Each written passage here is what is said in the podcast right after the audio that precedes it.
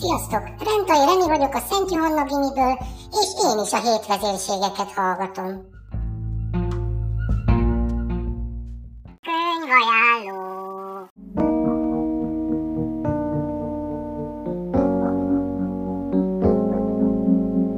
Sziasztok, én Nina vagyok.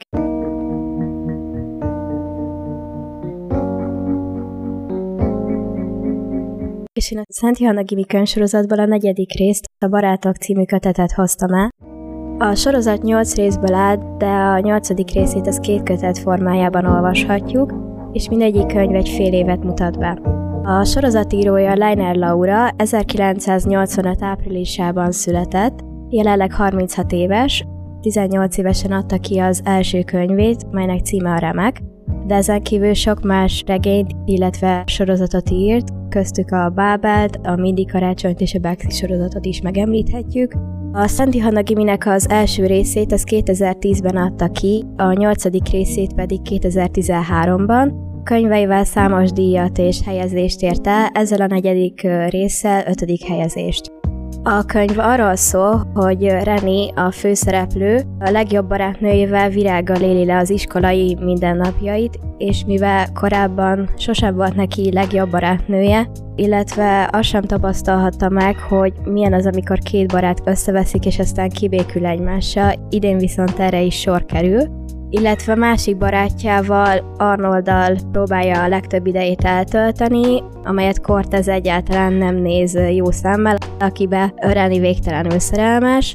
Eközben a tizedik B a gimnáziumnak a leghangosabb osztálya, akik mindent megtesznek, hogy a tanárokat felidegesítsék. A könyvben számos iskolai programon, illetve eseményeken vesznek részt, aki kíváncsi az olvassa és ebből szeretnék felolvasni egy részletet. Virág reggel a kapuban várakozott. Csinos volt, hullámos haját színes kötött sapi alá rejtette, kabátja alól világos rózsaszín, nagykék virágmintás pulcsi lógott ki.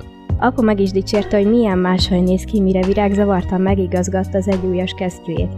A suli felé haladva némán néztem ki az ablakon, a pár perces út alatt virág hátul kuksolt, én pedig a zord januári reggelt figyeltem a szélvédőn át. Fagyos szél, mínusz két fok, látszóló lehellet, falgakra fagyott hó, pocsajákon berepedezett jég, szürke ég. A január igazán lehangoló.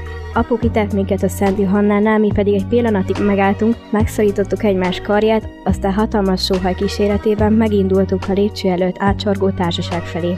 Szembe kellett néznünk a félelmeinkkel. Virág a ráváró tanóráktól és a Doriannal való találkozástól tartott, én pedig csak a szokásos. Ott áll Snowboard Jackie a zsebébe dugott kézzel, lazán menőn. Sötét, szinte fekete haja direkt puszán még szeme szinte világított, a mosaja pedig, na jó, ez kezd olyan lenni, mint valami béna romantikus filmjelenet.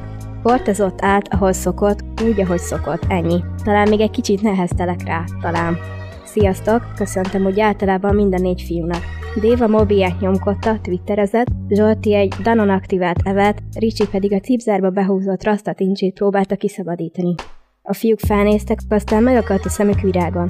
Nem csodálom, alig lehetett ráismerni. Ki vagy te és hová tette demót? Ráncolta Ricsi a szemöldökét, mire mindannyian elmosolyodtunk.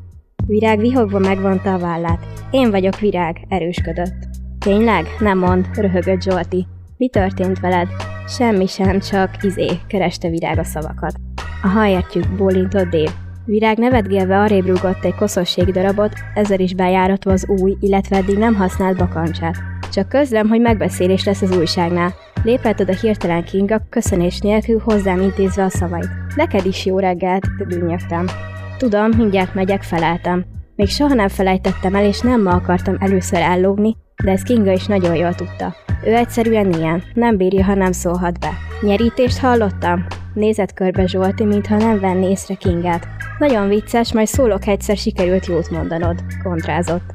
Kinga és Zsolti kapcsolata sosem volt felhőtlen, de a karácsonyi ünnepség óta mondhatni ki nem állhatják egymást. Kinga akkor is csak önmagát adta, ami nem meglepő, viszont szerintem igazán túlült a célom. Úgy és olyat mondott Zsoltiról, ami akkor is nagy bunkóság lenne, ha Zsolti nem hallotta volna. De hallotta, és nyílt titok, hogy akkor kezdett foglalkozni a fogyás gondolatával. Fogd beló, rázta a fejét Zsolti kínosan.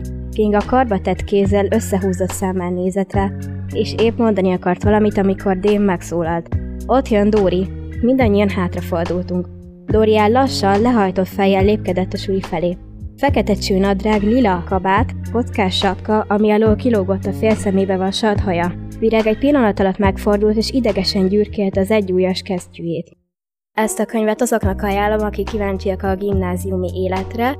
Nekem az volt benne a kedvenc részem, amikor évvégén az írónő az osztálykirándulást írta le, mert számomra az volt a legizgalmasabb, illetve a legeseménydúsabb. Továbbá az első és a második részről már hallhattunk könyvajánlót. Köszönöm a figyelmet!